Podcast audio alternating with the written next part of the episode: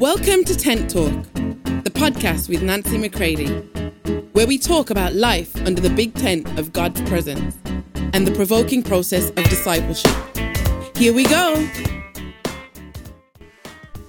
Hey, everybody, welcome to Tent Talk. This is Nancy McCready. I am reading some excerpts from uh, a book by Watchman Nee called The Messenger of the Cross. May have done it before, probably will do it again. But I'm revisiting it because one of the assignment goals of Nancy McCready Ministries is to reproduce as many messengers of the cross. And to do that, of course, I can only do that which depends on me, and then others have to decide that they want to join in and do the same and to be a messenger. So I'm just simply reading some excerpts with comments here and there. And uh, so I encourage you to take hold of this because, as we read Galatians, as in all of the episodes here on Tent Talk, we want to be those who go with Him ourselves, that we enter in for ourselves, as Jesus said in Luke 11:52 in the Amplified Classic. And then we want to be a big open door for others to get to Him. So here we go, my friends. Thanks for being on the podcast of Nancy McCready Ministries, Tent Talk. And so we continue with the reading out of the Messenger of the Cross. And this is the section within chapter 1 that says Reason for Failure in Messages of the Cross. Men and women who have not been crucified cannot and are unfit to proclaim the word of the cross. The cross we preach to others should first crucify us. The word we preach should first burn itself deeply into our life so that our life is the living message. The cross we proclaim ought not just be a message.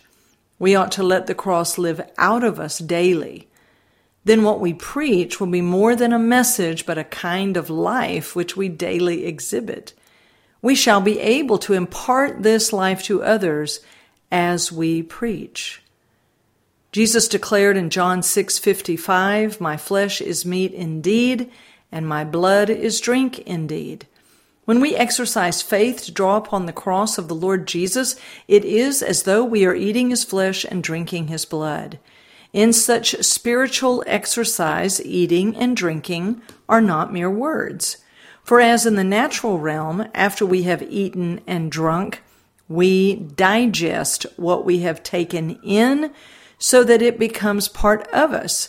That is to say, it becomes our life. Our failure lies in the fact that we too often only use our intellect to examine God's Word and only take what we have read in books and heard from teachers or friends as our message, using our minds then to organize the resultant material.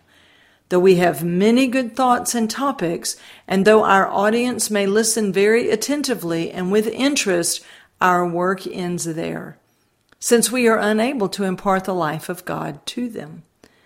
The word we preach is indeed the cross, but we cannot share the life of the cross with others. All we have done is to communicate to them some thoughts and ideas. Do we not know that what people lack is not good thoughts, but life? So let me just comment on that short section there from chapter 1. Do we not know that what people lack is not good thoughts, but life? Right? They lack life. That's why Jesus came and said, I've come to bring life and life more abundantly. Life on a completely different plane, a completely different dimension, a completely different source. It's not just we need to go from being negative to positive, having bad thoughts to good thoughts. People must be brought alive, listen to me carefully, brought alive to Him. And for that to happen through us, now I always kind of joke and say to people, if you're going to read Watchman Nee, you already have to know that God loves you because he was not sitting down to pen best selling books and to be an author and to go out marketing and doing book tours. These were messages that Watchman Nee was preaching, teaching, and provoking the people of God that he was training and equipping. And he meant to provoke them to think beyond the surface and to begin to assess are we about what it is that God has given us to do? So you have to know you're loved. You have to know who you are. And Watchman wrote many, many books on those things, right? But when you read this, you got to get you, make sure you got your legs on you, you know, your spiritual identity legs and just stand true in Christ and hear what we're really being provoked to. Because his challenge is with all this preaching and teaching and study and everything. Is there life being imparted? Is it awakening man to God?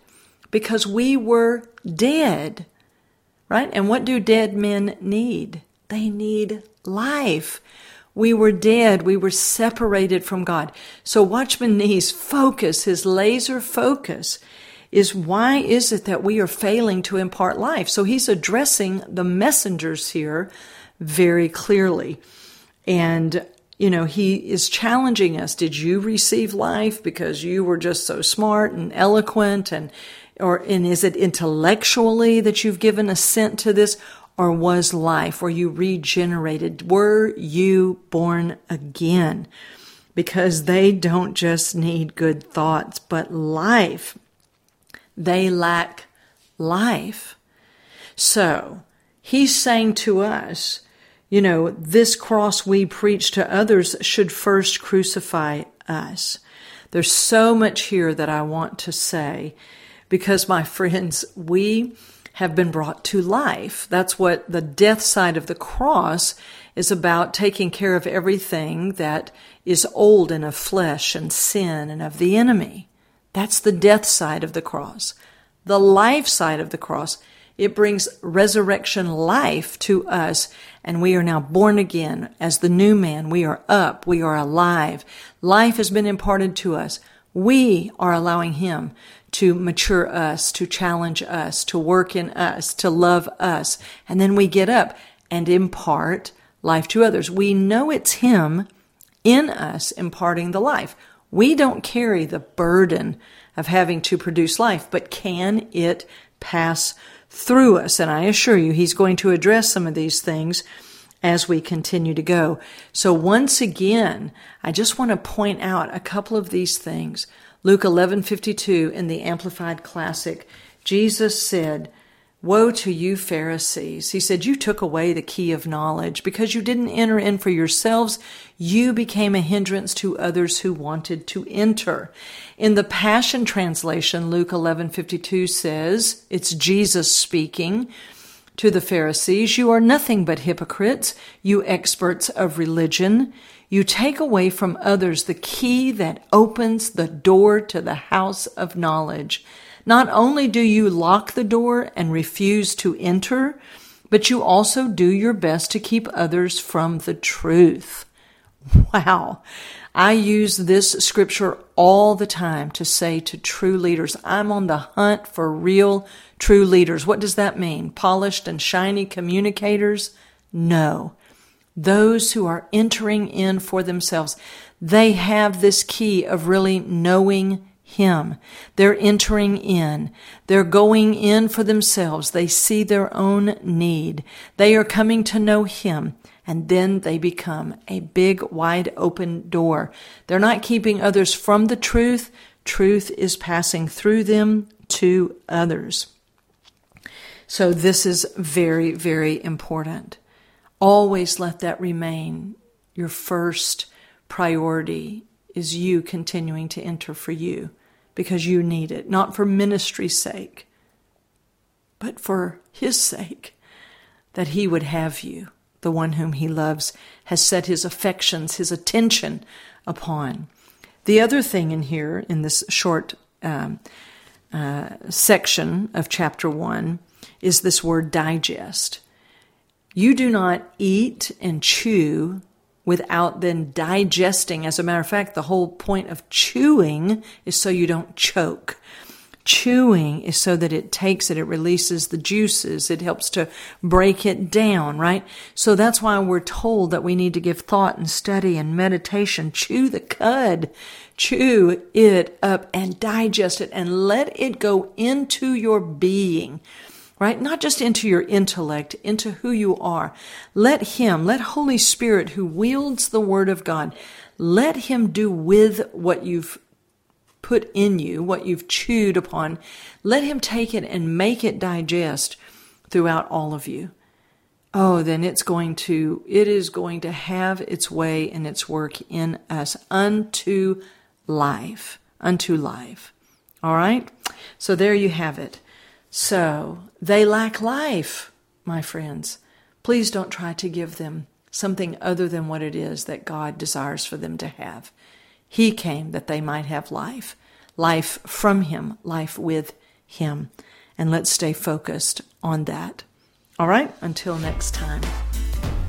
For more information on Nancy, please visit nancymccready.com or follow her on social media at nbmccready.